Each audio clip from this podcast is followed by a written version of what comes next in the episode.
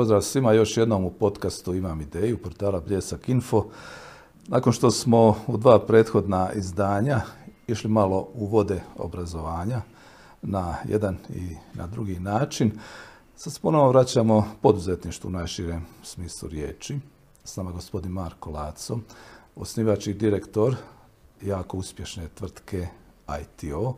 Međutim, u svome portfelju ima gospodin Laco još nekoliko zanimljivih stvari o kojima ćemo čuti izravno od njega. Ja ću samo kazati da je studirao u Mostaru, da se bavi poduzetništvom praktično od malih nogu, ali da je imao jednu epizodu u ovaj segment novinarstva. Marko, dobar dan. Dobar dan, Milenko. Pozdrav i hvala što si došao u naš podcast. Čast mi je. Hvala tebi što si mi učinio tu čast i pozvao me da budem malim dijelom vašeg podcasta i pozdrav svim gledateljima. Hvala. Nismo te mogli naravno zaobići. Evo, drago mi je, kažem još jednom, da si tu unatoč svim obvezama, unatoč što nekoliko mjeseci pokušavamo naći termin, ali sad smo tu i sad razgovaramo. Ja sam spomenuo, ITO tvrtka je narasla, to je informatička tvrtka. Kratko o njoj, onoliko koliko smatraš da treba, ali o ovim drugim stvarima kojima se baviš, molim te. Može, hvala lijepo na prilici. Pa evo, u principu zašto sam ja relevantan uopće i pretpostavljam jedan od razloga zašto si me i pozvao danas tu je upravo ta moja tvrtka IT odjel, odnosno skraćeno ITO, osnovana 2013. godine, u principu sa nekih 24 godine, malo sam se okuražio i probao nešto sam. Naravno, bilo je tu nekih iskustava, nisam baš iz studentskih cipela uskočio u poduzetničke, nego jednostavno to je krenulo kao nešto prirodno, prirodni nastavak moje karijere. Probao se, evo danas 10 godina nakon, možemo reći da zapošljavamo nekih 40-ak, možda i malo više ljudi. Jasno, tendencije su da idemo na puno veće brojke. Koliko nam tržište dozvoljava, naravno, treba biti realan, iako evo, ja za sebe sam kažem da sam optimist, ali u nekakvim vremenima u kojima se danas nalazimo, stvarno treba biti u najmanju ruku realan, pa sukladno tome raditi neke svoje, tako je, raditi neke svoje planove i planiranje. Kada je pitanju ITO, evo spomenuo se broj uposlenika, kad je nastala i da se razvija i da će se razvijati, dakako, gdje ste našli prostor na tržištu, što je vaša specijalnost? Dakle, softverski development u najširem smislu riječi, s tim da nekako smo sada više orijentirani prema razvoju softverskih aplikacija za klijentelu, dakle počevši od startupa, pa nadalje, znači kompleksna poslovna rješenja, što uključuje što web aplikacije, mobilne aplikacije, poslovna rješenja i tako dalje, plus integracije, implementacije i sada puno tih nekakvih acija što su prisutne na IT tržištu, odnosno u IT branši. Vidio sam kod tebe i ove najavljene stvari o kojima ćemo također, nadam se, moći koju progovoriti. Tu je tvrtka, odnosno OPG Zvjezdane plantaže.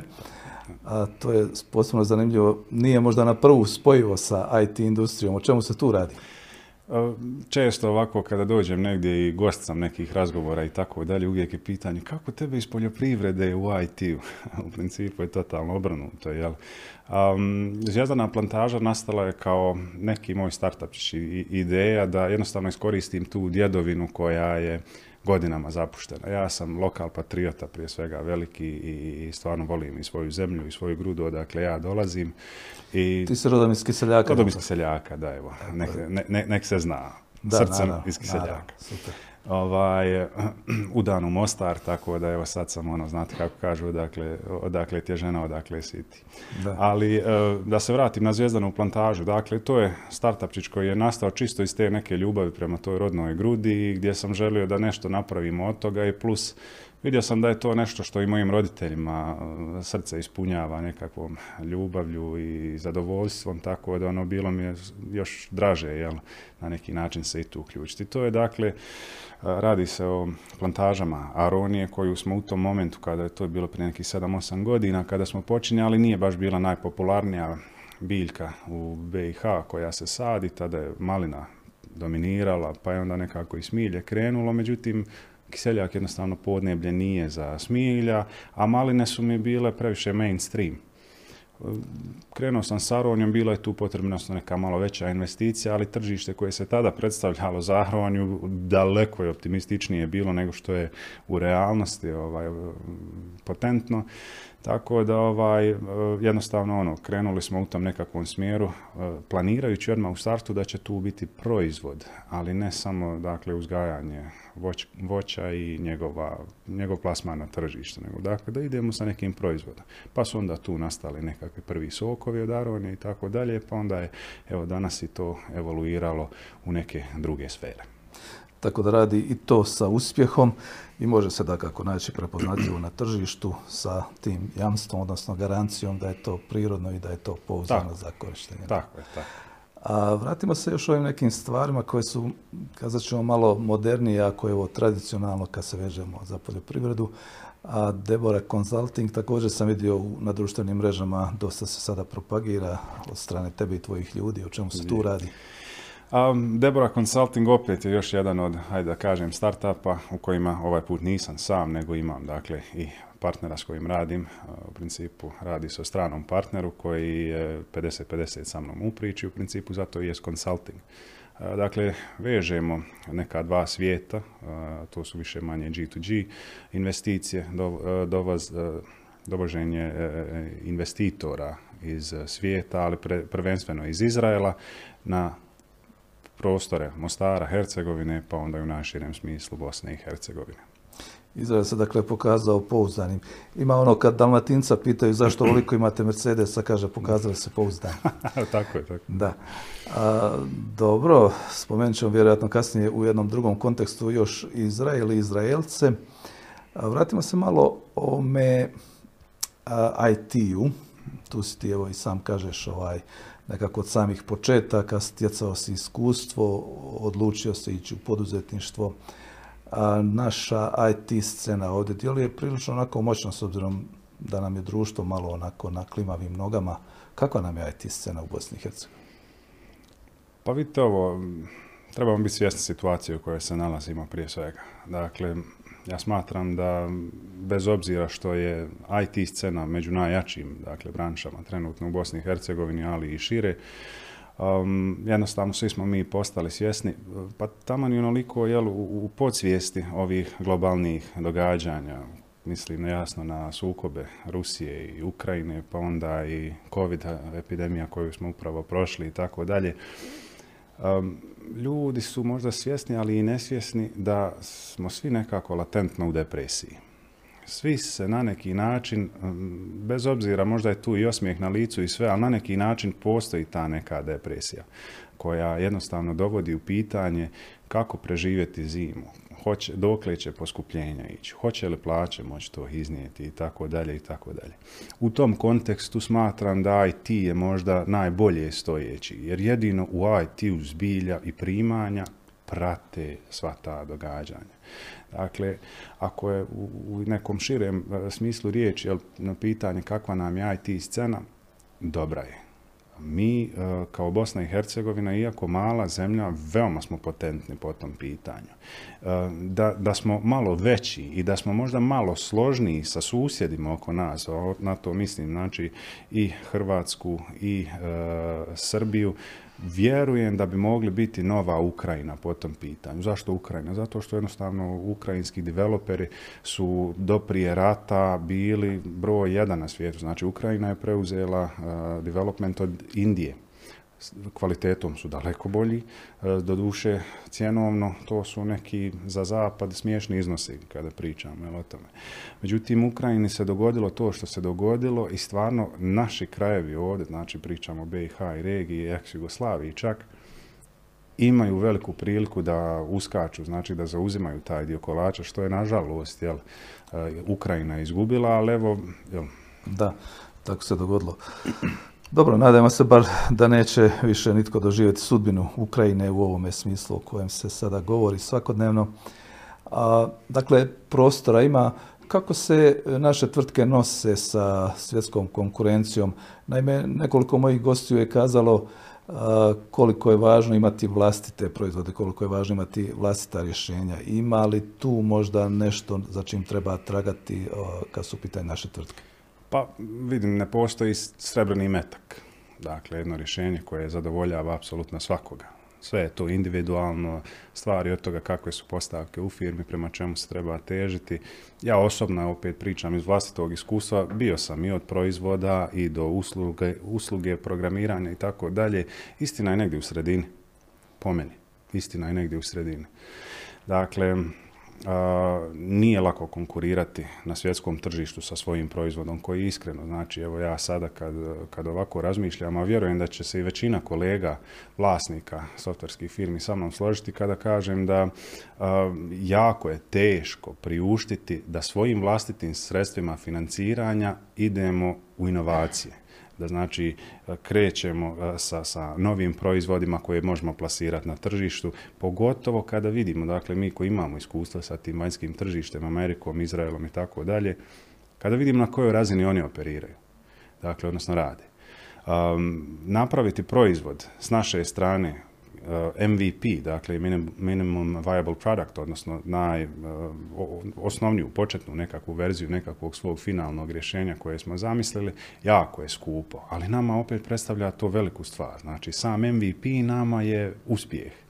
Dok s druge strane vidimo da giganti, svjetski, američki i zapadni, da ih tako nazovem sve globalno, jednostavno njima je to smiješno. I onda se opet dovedeš do toga da ti bez neke vanjske investicije ne možeš napraviti proizvod koji će biti konkurentan, tako da sada, hajde da pričamo o nekakvom unicornu, o jednorogu koji će pokoriti svijet, koji će biti sljedeća multimilion ili billion company. To je kod nas zbilja rijetkost. I nažalost imamo taj problem što jednostavno ni mi sami ne znamo promovirati sebe i svoje vrijednosti toliko adekvatno i toliko dovoljno dobro da nas neko prepozna na svjetskom tržištu, nego doslovno čim uspijemo napraviti nešto da je ovoliko da valja, odmah to gledamo prodati nekoj firmi u Americi ili na zapadu, jer smatramo da jedino na takav način ćemo dosegnuti neku vidljivost i onda u principu prepuštaš taj svoj proizvod nekome drugo i izgubiš se nekako. Izgubiš se. Možda profitira čovjek jednokratno, ali zapravo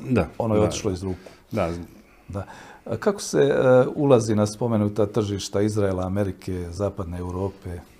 Kad čovjek dođe, predstavi se, šta kažu? I to je nešto što se sigurno ne događa preko noći.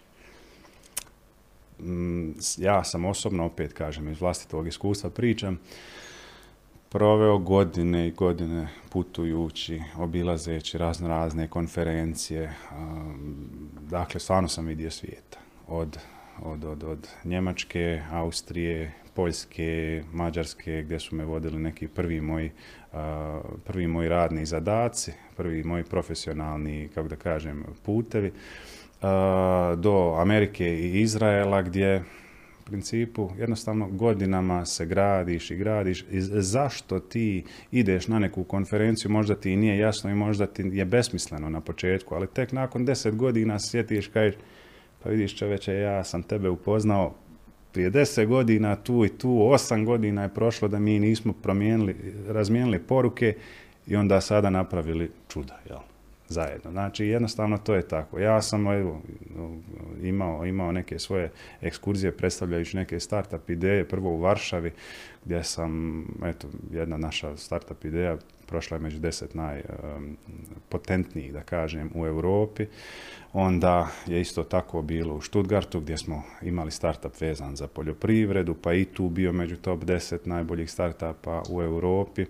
Pa onda je bio put kroz State Department program World Chicago, u Čikagu gdje sam proveo 2 mjeseca radeći tako na, znači i sa potencijalnim klijentima, ali isto tako prodajući te neke svoje startup ideje, ali isto tako usluge razvoja softvera i softverskih rješenja, do Izraela koji je meni bio apsolutna slučajnost u smislu, da sad pričam kako sam došao do Izraela je, evo ovako, sjeo na ručak sa jednim čovjekom koji je doveo prijatelja koji govori samo engleski i okej, hajde ja sam većinu pričao vremena sa tim čovjekom, na engleskom. I na kraju rodilo se tu nešto, povezao me on sa dosta izraelskih firmi, počeli raditi, jednostavno nakon 4 godine eto, u poziciji sam u kojoj jesam. Opet kažem, to je moje iskustvo i to je ono kako sam ja prolazio. Iako sam za sebe ne bi nikad rekao da sam pa možda neki junior u svom poslu, jel? Još uvijek smatram sebe mladim poduzetnikom. Međutim, ima tu 15 godina iskustva. Da. Ono, uhvatim se, nisam više ni ja toliko mlad baš sada. Pa dobro, ali izgledaš tako. Ali kad si spomenuo, čovjek se pojavljuje, nekad traje 10 godina dok neka ideja ili dok nešto klikne, sazrije. Ja se sjećam na dnu avenije jedne tvrtke koja se zvala, ne mogu se sjetiti kako, tamo smo se mi malo bolje upoznali. Ti si mi, Opus se zvala, tako je.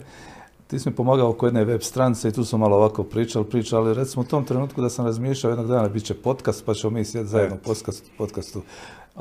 Teško da mi to upalo na pamet. Dakle, treba biti stvarno ustrajan. Da se vratimo malo, Marko, o samome vođenju firme. To je naravno interesantno za sve one koji će recimo jednoga dana krenuti koliko sutra u osnivanje svoje tvrtke ili startupa za početak. Što su izazovi konkretno kod nas kad se vodi jedna tvrtka koja raste, koja zapošljava stručnjake raznih profila itd.? Prva i osnovna stvar, mlad poduzetnik čime se susreće jako često, to je strah od poraza, failure. Na neki način mi svi ovdje stigmatiziramo, počevši od mene pa nadalje, stigmatiziramo neuspjeh. I uvijek je to loša stvar i ono, bilo ko ne uspije iz prve napraviti nešto kao nije uspio, ne, pusti šuplju i tako dalje. Jednostavno, nažalost, to je naš mentalitet i na takav način mi na takav način funkcionira, međutim stvar je puno drugačija. Kako se to kaže, jel, pametni ljudi kažu fail fast, learn fast. Dakle, ako ćeš napraviti grešku, napravi je brzo i ok, nauči nešto iz nje i hajmo dalje. To je prvi izazov s kojim se susreće bilo koji poduzetnik, a najčešće oni mladi poduzetnici.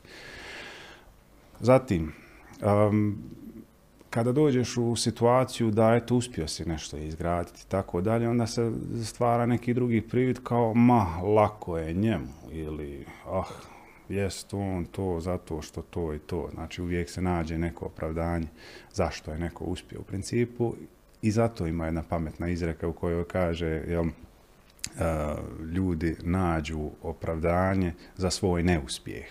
A opravdavaju ga tako što govore, ovaj što je to uspio, on je to uspio zato što XY. Da. Ali u principu time se opravdava neuspjeh. Ne mogu reći da je lako. Nismo mi Silicijska dolina i da startupi nastaju ovako, zato što, ne zato što mi nemamo ljude ili što nemamo ideje, nego jednostavno sustav u kojem smo mi još uvijek se gradi, još uvijek tek se naziru ti nekakvi, kako da kažem, zapadno orijentirani standardi i ideje i potencijali i tako dalje. I potrebno je malo da nas i taj gov sektor podupre u tom smjeru, što znači da treba nam iz te strane dobre podrške kada pričamo o mladim poduzetnicima. A onda evo ono s čime se mi svi susrećemo danas, ne samo IT, nego branše svih razina, a to je nedostatak, kronični nedostatak kadra, gdje jednostavno jasno je svima što se događa. Dakle, još uvijek mi mislimo, kod nas je kruh marka i po, pa ok, u redu je da je plaća 900 maraka. Apetiti postaju veći. Da, ne živi se samo od kruha. Ne živi se samo od toga. U principu, nikad narod, nikad svijet nije bio otvoreniji prema ostatku svijeta, nikad nije vidio više, odnosno nikad nismo bili u momentu da vidimo kako se živi drugdje i kako je negdje drugo dobro ili loše, ko što vidimo danas. Jednostavno, ljudi ne mogu ostati gluhi na to, bez obzira koliki su ili patrioti ili vole svoju zemlju i vide se tu. Ja sam siguran da ću ja ostati ovdje, ali nisam siguran za svoje dijete. Iskreno, ja se borim, moja životna misija, ko što vjerujem da je i tvoja, zato što si još uvijek tu, upravo ta što želiš da tvoje dijete ostane tu ili da se možda jednog dana dijete vrati. Bar može vratiti. Tako je. Nije to loše. Dakle, meni je u interesu da moje dijete prođe najveće škole, da završi najbolji fakultet od Cambridgea, pa nadalje ukoliko mu ga ja budem mogao priuštiti. Ali isto tako volio bi da to znanje donese vam. zato što je upravo tu ono naše bogatstvo. Dakle, imamo tako jaku dijasporu, imamo tako puno ljudi vani u Europi, na zapadu i tako dalje, da samo da svako 10. čovjek koji se vrati, donese jednu ideju i da je copy-paste tamo, pa dajte ljudi, gdje nam je kraj. Da, ali ovdje me sad nešto drugo zanima, s obzirom da govorimo o izazovima, o problemima koji eventualno mogu nastati u privatnom poduzetništvu. Vratit ćemo se kasnije o ovoj fluktuaciji radne snage, odnosno kadrovima i svem onome što uz to ide. Opći uvjeti, kad je u pitanju okruženje, dakle i oni administrativni, i oni porezni, i da kažem stvaranje te neke povoljne klime za investicije. Tu često moji gosti kažu, ne mogu ja puno o tome kazati, to nam je svima na neki način tako kako jest, ali zapravo se naslučuje da bi trebalo puno više učiniti da bi poduzetništvo dobilo zamah i slobodu. Što misliš? A vidi, uvijek se nekako vraćamo tu na ovaj gov sektor, na državu i tako dalje. Nisam ja taj koji krivi državu za neki naš neuspjeh i tako dalje. Apsolutno smatram da država radi u svojom najboljem kapacitetu kojeg ima. Međutim, bitno je probuditi svijest i na tom sektoru. Jako često to navodim kao primjer. Znači, privatnicima je bitno da država samo enforsa svoje zakone do kraja. Što to znači? Ako, navodim to jako često kao primjer, znači ako postoji zakon koji kaže da na svakoj raskrsnici mora biti prometni znak, to znači da će nam trebati prometnih znakova, jer nemamo na svakoj raskrsnici. Kada nam treba prometnih znakova, neko će se sjetiti i otvoriti firmu koja će baviti se proizvodnjom prometnih znakova. I eto ti ekonomije. Znači imamo zatvoren krug, stvorila se potreba, a od osnovne znači misli, odnosno potrebe da država provodi svoje zakone. Nama ne treba ništa više. Često puta me pitaju jesu li vam potrebni krediti ili nešto tako, možemo li vam mi kao država pomoći nekakvim kreditima. Ne trebaju mi krediti. Ne trebaju mi krediti. Da, ali mi je potrebno da mi ne dolazi inspekcija i da mi ne prijeti da će mi zatvoriti firmu zato što imam 2 studenta koja su tu, koje sam primio ugovorom i tako dalje. Mislim, pričamo o nečem što mi se dogodilo prije 10 godina kad sam tek pokrenuo firmu.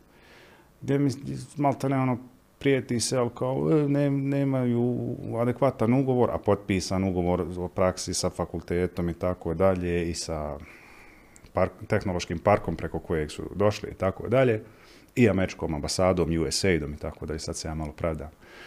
Ali uglavnom na sve to ja dobijem prijetnju kao ne daš dobiti kaznu, nego ćeš dobiti takvu kaznu da ćeš morat zatvoriti firmu i plaćati čitav život kaznu. Ma dajte, molim vas, umjesto da me pitate što ti je potrebno da od njih 9 koje si primio, da ih sve zadržiš, a ne 2, prijetnje. Na to mislim. Znači, enforsa držati zakon, držati da je red, rad, disciplina u našoj kući i to je to. I da je to transparentno od vrha do dna i onda stvari funkcioniraju. Da, uvjerili smo se kad odemo negdje, evo kazao si, obišao si puno svijeta i stvarno u zemljama odmah se primijeti. Čim uđeš u uređenu zemlju primijeti se da si u nju ušao, dakle ne treba puno istraživati. A kad su u pitanju kadrovi, evo spomenuo si to, bilo je tih problema, čak tako tih silovitih prijetnji radi najbolje namjere da se studentu da praksa i omogući mu se da uči dok studira. Da. Ima li napretka? Ima li u novije vrijeme tu poboljšanja? Prva i osnovna stvar koju ja stvarno moram reći i uvijek je ističem gdje god dođem i u principu kada lobiram za strane investitore ovdje uvijek jasno spomenem Mostar kao jedan divan primjer napretka. To je nebo i zemlja, znači Mostar prije 3 godine i Mostar danas. Divan napredak. Dakle, evo opet to kažem, znači što je nama samo potrebno od države. Ima napretka, dakako. Ono što se možda najviše osjeti, pa čak i kod nas poduzetnika, upravo je znači vezano za općinu, za grad i mjesto u kojem živimo. I ukoliko je čovjeku tu lijepo, ukoliko on ima tu jedan stvarno dostojanstven život u kojem sebi može priuštiti pa i osnovne stvari, daleko je manja bojazan da će taj čovjek sutra otići ili napustiti državu, jer neočišćena ulica, smeće na svakom koraku, jednostavno, ono, uvijek kažem podsvjesno programiranje. Jednostavno, ljude to na neki način podsvjesno programira, deprimira i da dovedu se u moment da jednostavno mrze više i mjesto gdje su se rodili i odakle dolaze, ne, zbog nečega. Ne znam, da, ali evo, mislim da je to sve taj, na neki način, je to podsvjesno programiranje. Da, jedan važan segment to ovako povremeno sa gostima prolazim jer za poduzetnike je to jako važno. A odnos između školskog sustava, recimo visokoškolskih institucija, srednjih škola i poduzetnika u smislu prakse za učenike i studente. Ima li tu napretka u međuvremenu? Evo ja tu opet moram biti jako ovako sa kezom od uha do uha. Drago mi je što barem u ovoj mojoj branči stvarno mogu reći da čak i srednje škole su daleko više orijentirane sada prema adekvatnom usmjerenju svojih učenika, budućih studenata i tako dalje. Iskreno, već se sada vidi jedan taj veliki napredak. Ja sam, znači, evo ovo ljeto smo po prvi puta uveli praksu i za srednjoškolce.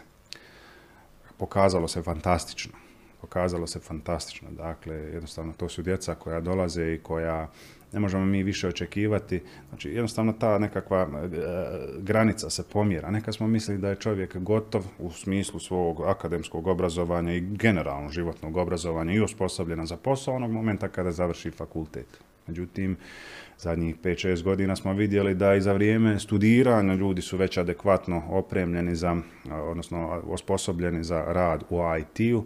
Međutim, danas već vidimo da djeca iz srednje škole dolaze sa nevjerojatnim znanjem. U principu ja vjerujem da i moja dvojica malaca dok surfaju na TikToku ili negdje su na mobitelu pa prstićem scrolla, da on zna puno više nego što ja mislim da on zna i da će jednog dana me samo iznenaditi i doći reći, taj vidi šta sam ja napravio i tako dalje, što ono jednostavno, kažem, govori o tom pomjeranju granica. Institucionalno gledajući, jel, velike suradnje ima, jasno, i sa fakultetima i sa drugim obrazovnim jedinicama. Sjećam se svog početka i prve konferencije u gradu Mostaru 2014. godine, kada smo imali upravo tako, znači, mislim da je Horizon 2020 bili su projekti, gdje su, znači, bili i predstavnici poduzetništva i države, odnosno gov sektora, pa i do ovih akademskih institucija, gdje sam ja prvi digao ruku i rekao, ono, ljudi, ne trebaju nama krediti, nama trebaju fakulteti da nam pripremaju ljude da kao gotovi dolaze na posao. Međutim, kontraargument bio je, mi smo institucije, kod nas su planovi i programi definirani godinama i oni su takvi kakvi jesu i mi nećemo trčati ni za kakvim tržištem i nas to ne zanima. Mi izbacujemo akademski obrazovane ljude. I onda sam ja opet repliku dao na to, pa čekajte malo, ljudi.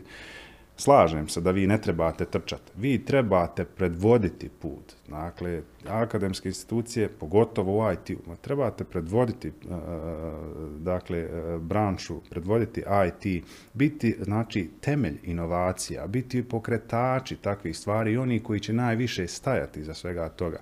Dovoljno nam je uzeti Zagreb kao primjer, ili FSR, ili možda FEZB i tako dalje, gdje vidimo da njihovi studenti čine čuda. Dakle, studenti FEZB-a naprave rješenje za detekciju požara koje se počne primjenjivati u svijetu, pa pričamo o studentima. Studenti koji su napravili rješenja koja, ne znam, spasile su stotine i stotine života i tako dalje. I tek tada je to postalo mainstream, ajmo napraviti neko rješenje koje će biti zbilja ozbiljno, pa se počeli boriti Ericsson, pa se počeli boriti Siemens i tako dalje, već i giganti, da ne kažem proizvođači kamera i tako dalje i tako dalje. Da, sjajni primjeri. Ovi naši studenti, odnosno potencijalno i tvoji budući suradnici, ali i drugih kompanija, da se malo vratimo njihovome profilu. Što se od njih očekuje? Što poslodavac očekuje? Što trebaju donijeti sa sobom? Koja znanja, koje vještine, koje navike? Sad ja ovdje sam sebi moram malo kontradiktoran biti. Očekujemo da budu gotovi ljudi s fakultetom, ali daleko je to od istine. Znači, jednostavno, svaka firma ima svoje politike, ima svoja pravila, svoju struku koju, znači, usmjerava u niše i jednostavno mi ne možemo očekivati da će bilo ko doći rešpečen za točno za našu nišu. Međutim, ono što se svakako minimum koji možemo očekivati od bilo kojeg, znači, studenta koji dolazi, to je entuzijazam i želja za rastom, učenjem, napretkom. Mi uvijek kažemo, dakle, na našim intervjuima za posao, ima ona jedna pjesma Narodnjake, to sam ja čuo davno nekada kad sam bio na pripravi za brak, pa nam kaže ovako, voli me danas više nego jučer, a manje od sutra i sve tako redom. Mm-hmm. U principu, kada to samo primjenim ovdje, budi bolji nego jučer, a manje nego što ćeš biti dobar sutra, jel? To znači kontinuirano napreduj. Pa 1%, ali kontinuirani napredak je najbitniji. I kada osoba kontinuirano napreduje, doći će do najbolje verzije sebe. A kada je ona najbolja verzija sebe sebi, onda je i nama kao firmi. Jedino što tražimo. To je, dakle, ne samo politika moje firme, nego vjerujem bilo kojeg poslodavca. Da, jasno je. Mislim, dobro je ove stvari uvijek ponavljati, jer mladi ljudi često su izbunjeni i nemaju dakako iskustva u nekim stvarima kako se postaviti, tako da ako ih se ohrabri, da im se kaže to bi bio taj neki put, onda im je vjerojatno lakše. A inače, kad je čovjek mlad, kad bira i buduće zanimanje i školu i kad razmišlja o toj nekoj budućnosti, u određenom smislu vjerojatno ne vidi predaleko, ali ima određene ciljeve ili barem očekivanja. Evo, sam si kazao, djeca danas odrastaju uz moderne tehnologije. Recimo, ove generacije je bilo puno teže. Mi smo ušli u jednom trenutku kad smo već bili prilično onako i stari da bi učili intenzivno. Ali što im preporučiti, kakve im savjete dati, na što da obrate pozornost, što je to danas bitno u obrazovanju da se čovjek tu dobro snađe i da iziđe dobar u ovom smislu koji si rekao iz škole? Neću moći da se ne našalim ovdje, kaže, ima jedan vic. Došao keramičar kod programera i sada programer ga zovno, hajde možeš li mi dati neku procjenu da vidim koliko će mi izaći WC da postavim keramiku i tako da je. Sad keramičar mu govori, pa čekaj malo, stani, ne mogu ti dati ovako od oka, jel? Satnica ti je 200 maraka, pa eto koliko ispadne. Kaže mu programer, stani bola malo. Ja programijer, nemam satnicu 200 maraka, šta ti kaže on? Pa ajde moj, bio sam i ja programijer. Hoću reći, ne moramo svi mi ni završiti fakultet. Ja ga prvi još uvijek nisam završio, Bog hvala, evo sad diplomski piše. Nek mi je na moju sramotu. Ali utvrdio si gradivo, da, možda. Ne moramo svi biti fakultetski obrazovani. Nažalost, nas je sustav, odnosno greške koje smo pravili prije, naučile su nas da i ne pravimo tako što ćemo sada svi gledati fakultet da završimo. Međutim, nije ni fakultet za svakoga. Znači, dosta nam je content editora, dosta nam je influencera, svaka čast na njima i na njihovoj profesiji i tako dalje, ali treba nam keramičara, treba nam električara, treba nam ljudi, mi vidimo da je tu kronični nedostatak, dakle, napraviti danas, krenuti stan, renovirati i tako dalje je veliki problem. Hoću reći vezano na tvoje pitanje, dakle, bitno je slijediti svoju strast, a ne ono što mislimo, jel, da bi možda neko od nas očekivao i da bi možda neka naša okolina se sramila ukoliko mi ne postignemo neke unaprijed definirane ciljeve. Laž bi bila da kažemo i da ponavljamo ono što se prije 10 godina govorilo, to da kako kod nas nema posla. Nikad više posla kod nas nije bilo nego što ga ima u zadnje 2 godine. Nikad više. Znači, svima su otvorene sve opcije. Međutim, ne možemo ni svi očekivati da ćemo direktno iz fakultetskih klupa zamijeniti nekom foteljom i tako dalje. Treba se peći. Iskustvo se počinje sticati onog momenta kada završimo fakultet i kada završimo svoje formalno pravno obrazovanje. Tek tada možeš početi planirati nešto za sebe, gdje ćeš i u kojem će smislu dalje se razvijati. Rijetki su slučajevi, ali čast izuzecima, gdje ljudi stvarno za vrijeme studija i znaju već gdje će, što će, zacrtali su. To su jednostavno toliko posvećene osobe da takvima jednostavno put se sam otvara. Ali ne treba se plašiti ni nekakvih unaprijed definiranih standarda, ne treba se ni voditi sada za linijom manjeg otpora. Jednostavno, peraspera dastra, zasukati rukave i preko trnja do zvijezda, jedino takva je univerzalna istina. Sve ostalo pričamo o pukoj slučajnosti, sreći ili nekom drugom načinu građenja karijere. Da. Nešto se već spomenuo oko toga kako ljudima često dozlogrdi biti u neuređenoj sredini koja nije ni počišćena kako spada i gdje se ljudi ponašaju na načine koji nisu možda dostojni tih urbanih sredina u kojima žive i ljudi naprosto odlaze. Neki odlaze iz mnoštva drugih razloga. Inače, vjerojatno si kao mlad čovjek razmišljao i o odlasku i o prednostima i stranama. Recimo, ako smo nabrajali ove neke stvari koje kažu čovjeku, ma ovdje nema ništa, idem ja, koje bi bile one druge za koje možemo kazati da govore u prilog ostanku? Da, imao sam priliku stvarno da odem i uvijek su mi roditelji govorili, imaš tetku u Kanadi, pozdrav tetka, hvala na svemu. Imaš tetku u Kanadi u kojoj se uvijek ti možeš javiti, otići kod nje i gore ćeš sigurno naći dobar posao i tako dalje. I okej, to je realnost, imamo priliku, međutim, isto kao što sam je imao i ja.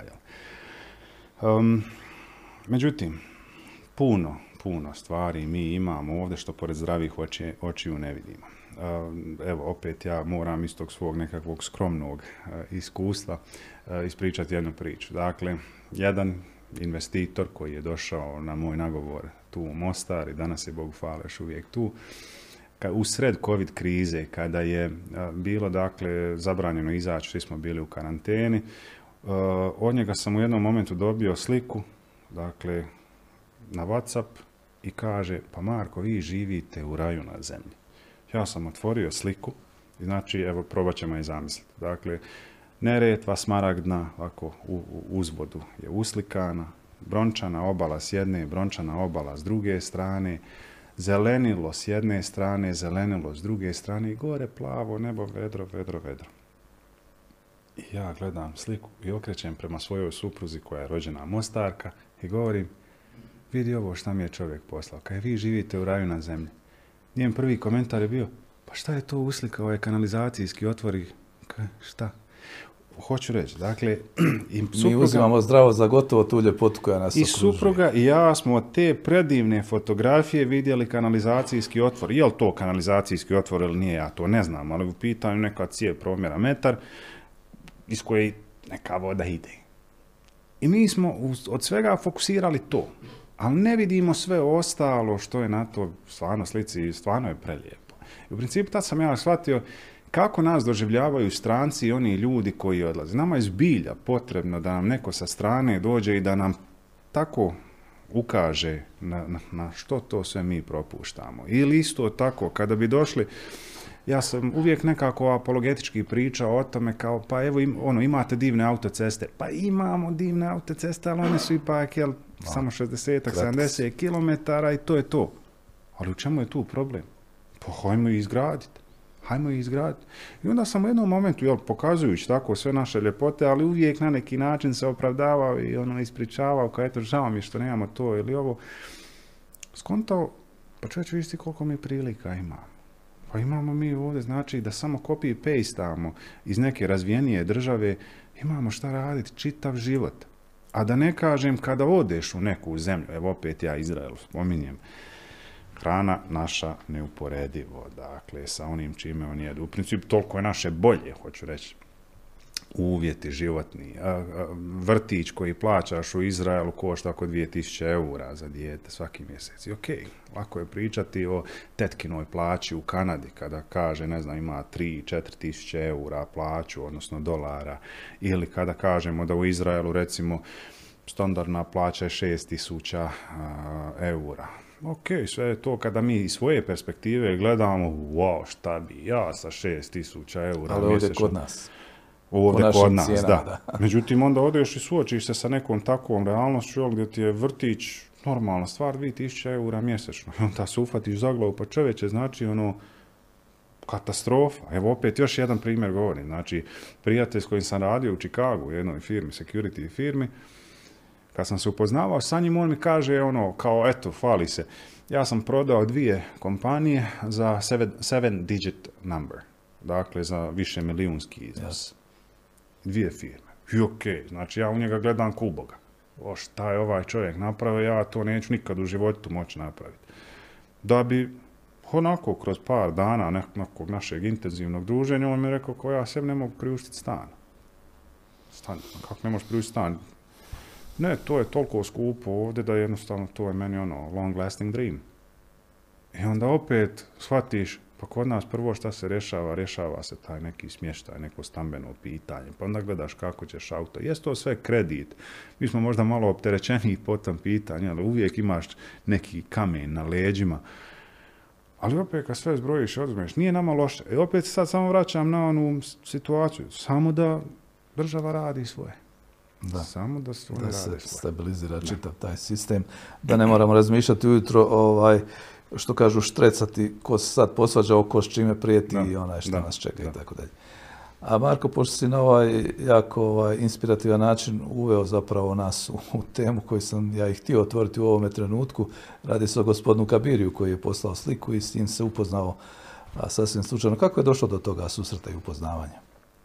Ba, evo sve ovo na neki način se veže jedno na drugo, što sam rekao, dakle prije neke 4 godine kad sam upoznao tog svog prijatelja i danas partnera u firmi, ja sam počeo raditi neke prve softvečiće za Izrael. U principu mene taj prijatelj molio, hajde dođi u Izrael, vam puno više ćemo uspjeti prodati tvojih usluga i priče i softvera i tako dalje kad si ti ovdje, nego da ja sad pričam o nekom imaginarno Marku i firmi ITO i da objašnjavam ono, kad si tu dođi na lice mjesto, onda ćemo zajedno ići lobirati. I u principu meni supruga nije dala, nema šanse, ono, Izrael isto ko što nas smatra, ne znam, neko kao Bosna, vi, kod vas se ratovalo i tako dalje, ne znam, jel sigurno tako u principu imamo i mi predrasude prema Izraelu gdje smo mislili da je to ratna zona i da je tu ono, hodaš po vijene glave i gledaš kad ćete neko pogoditi.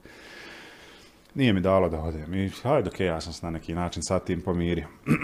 Međutim, bio sam u neke ženine rodbine gdje se potrefilo da se taj dan ugasila struja u aluminiju. Ja iskreno nisam znao nešto vele o aluminiju tada, osim što ono, kao student strojarstva znao sam da je to giganti, da je to ono, san snova nekome kao što sam ja, jel, strojaru, da sutra upadne i da tu radi.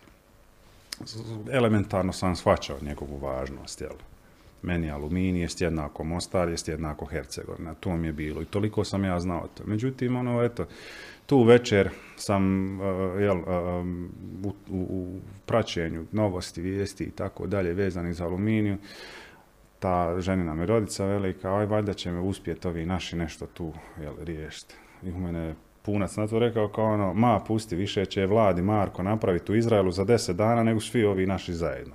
A ja sam inače inatlija, veliki inatlija, ono, samo na to odgovorio challenge accepted. I ženi kažem, Tina, hoćeš na more, koliko si planirala, 2 mjeseca, idi, ali pod uvjetom da ja odem u Izrael.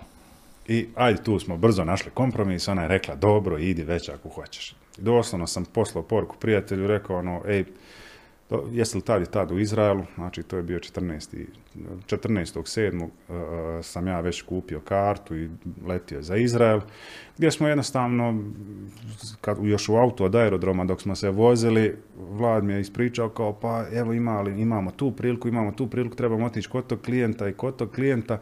Ja sam rekao čekaj malo, stani, zaustavi, imamo sad puno bitniju stvar. Imamo jednu firmu koja, prijatelji, znači toliko je bitna za Hercegovinu i Bosnu i Hercegovinu. Generalno, ono, ajmo probati tu nešto. Što imaš na umu? Imamo li ikoga da mu se možemo obratiti, da je dovoljno lud, da sjedne u avion sa mnom i da dođe to malo pogledati. Jer ja smatram da se može to spasiti.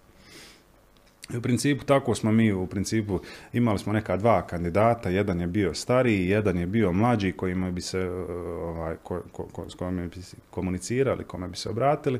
U principu on je rekao kao ovaj stariji je čovjek u svojim 60. godinama i neće on htjeti sa nama hodat, trčat tamo, vamo. Znači, ako ne dobije odmah što želi, završili smo i mi više nećemo moći tu ništa, jel? Znači, ako imamo jednu priliku, hajmo probati s ovim naših godina, mlađi je, hajmo kod njega. I eto, tako sam ja u principu upoznao Amira i evo, nakon jednog dana, malte ne, ono, sjeli smo, upoznali se, ispričao sam mu priču i on je rekao, a vidio, meni to zvuči interesantno, kad se vraćaš nazad? Velim, rekao, 18. 19. eto, mene tu, doći ću, nađi mi hotel negdje gdje se smjesto i stvarno čovjek sjeo, Kasnije poslije toga je sve povijest koju su mediji ispratili, mislim da je dovoljno pogledati. Mnogo se o tome zna. Ali tebi osobno nakon tog truda i nakon tog oduševljenja da je sve to krenulo, je li se možda učinilo u ono vrijeme kada je krenula pandemija, veliki problem, možda ovo ipak neće uspjeti? Pa, iskreno bio bi lud da kažem da se nije to vrtilo meni po glavi i bilo kome drugom koji je involviran tu. U principu, u momentu kada je Amir potpisao ugovor sa vladom federacije, taj dan je u principu počela karantena. I mislim, ne mogu ja sada ni za koga ništa govoriti, ali stvarno osjećao sam se i ja osobno odgovornim ako sada čovjeka uvedem u takve probleme da je on potpisao i preuzeo neku odgovornost na sebe, a to je osuđeno na propast. Međutim, tu se treba skinuti kapa, dakle vidi se tu jedna internacionalna škola i vidi se da je tu konsultantski čovjek bio, malo je reći, potkovan, da je znao se izboriti. Evo, Bog hvala, danas imamo tako finu priču koja je vezana za aluminij, 350 plus radnih mjesta spašenih, velike stvari su još pored toga aktivirane u Mostaru, ali evo, o tom ostavit ćemo prostora jednog dana i Amir kada dođe sjest ovdje da priča. Tako je tu upućeniji i zaslužniji da govori. Ali generalno, samo još pitanje, vjerojatno će ga mnogi postaviti, ono što kažu u sebi, ti nisi bio nikad uključen ono direktno sa te strane da u tom projektu sudjeluješ, oživljavanje aluminije. Pa, ovisi šta znači sad to konkretno pitanje. Znači, možda sam bio najviše uključen u ovaj projekt, jer ja sam jedini bio tu na terenu čitavo vrijeme, gdje sam jednostavno sve ono što sam rekao na početku, jer 10 godina je ta neka moja karijera do tada bila i jednostavno nisam odbijao kavu i popit piće sa bilo kim. Jednostavno akumulira se i nekih poznanstava i ljudi koji su mi pokazali se da, eto, u tom momentu sam imao uvijek otvorenu osobu koja mi je spremna dati odgovor na neko moje pitanje koje ja stvarno nisam znao ništa o aluminiju. I u principu ja sam tad jedini bio, non stop komunicirao, pokušavao doći do informacija kako, šta, gdje, kucao na vrata vladi federacije, otišao, molio i hajde dajte ljudi, pa evo, bez obzira što čovjek bavi umjetninama, hajmo dati priliku. Evo, ako ima bilo ko drugi, ja se povlačim, neću reći.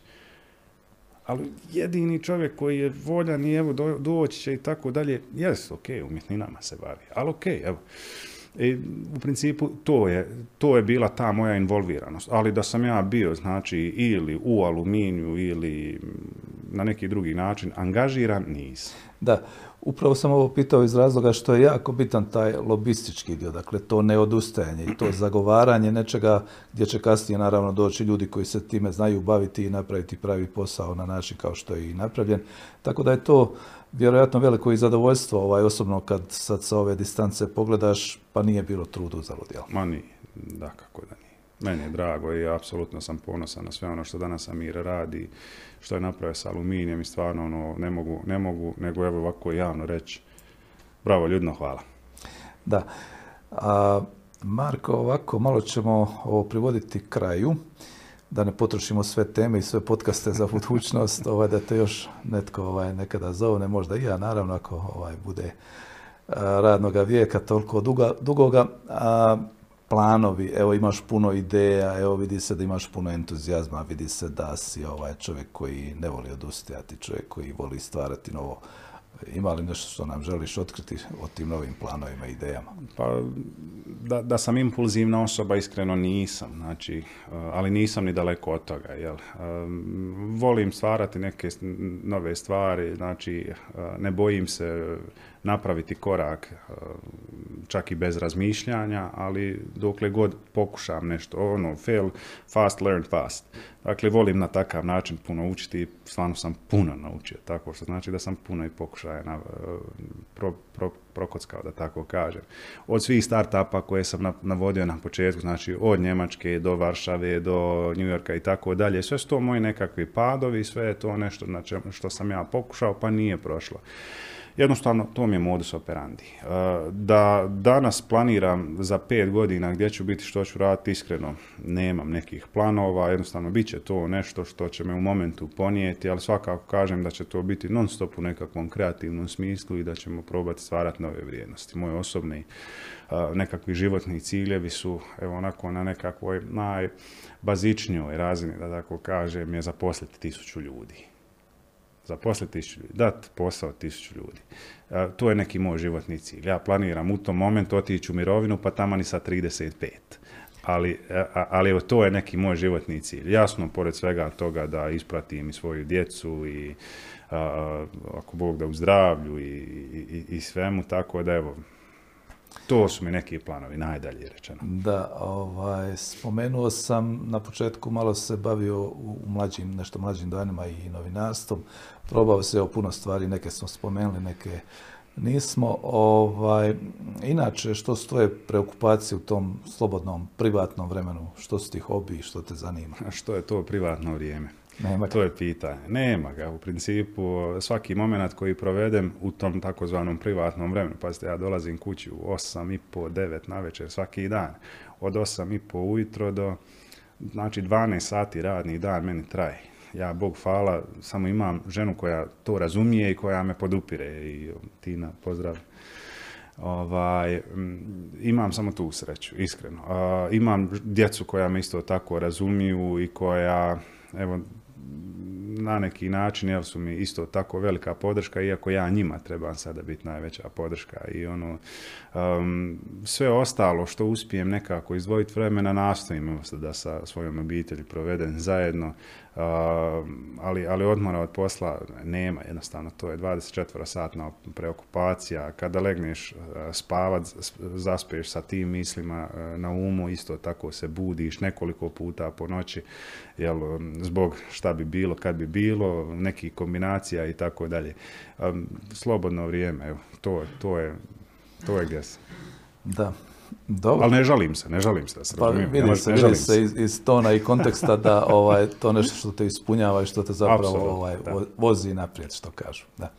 Marko, hvala za gostovanje. Evo, nadam se da si zadovoljan što si došao ovdje, što si ovo sve ispričao. Hvala tebi, Milenko. Evo, stvarno, ne znam čime sam zaslužio i tu tvoju dobru volju da me pozoveš, ali evo, stvarno hvala velika i pozdrav svim gledateljima.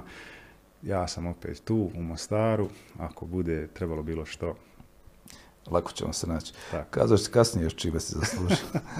Hvala još jednom, Marko. Bilo je to još jedno izdanje podcasta Imam ideju, portala Bljesak Info. Naš gost bio je gospodin Marko Laco, osnivač i direktor tvrtke ITO i još nekoliko projekata koje smo spomenuli. Hvala mu još jednom za gostovanje, hvala vama što nas pratite, pretplatite se na naš kanal i gledajte da nas gledate.